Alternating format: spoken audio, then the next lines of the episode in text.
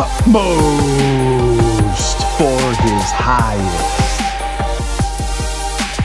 Good, glorious day to you. This, November 28th, the riches of the destitute, and being justified freely by his, his grace, from Romans chapter 3.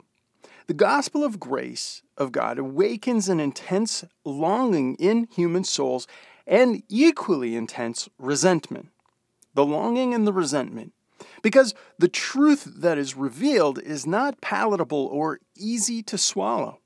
There's a certain pride that in people that causes them to give and give, but to come and accept a gift is an entirely another thing.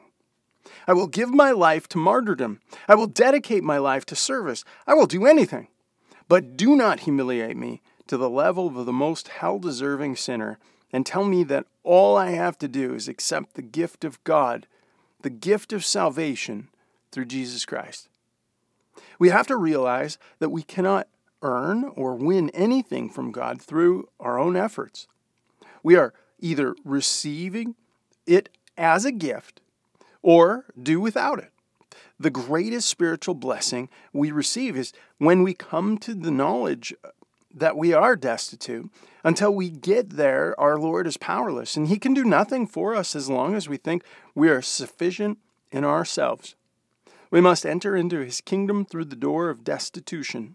And the long, as long as we are rich, particularly in an area of pride or independence, God can do nothing for us. It is only when we get hungry spiritually that we receive the Holy Spirit, and the gift of the essential nature of God is placed and made ineffective by us in the Holy Spirit. He imparts to us the quickening of life of Jesus, making us truly alive. He takes that which was beyond us and places it within us. And immediately, once the beyond has come within, it will rise up to the above. And we are lifted into the kingdom where Jesus lives and reigns.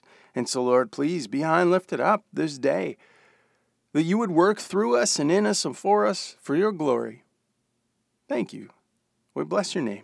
Amen.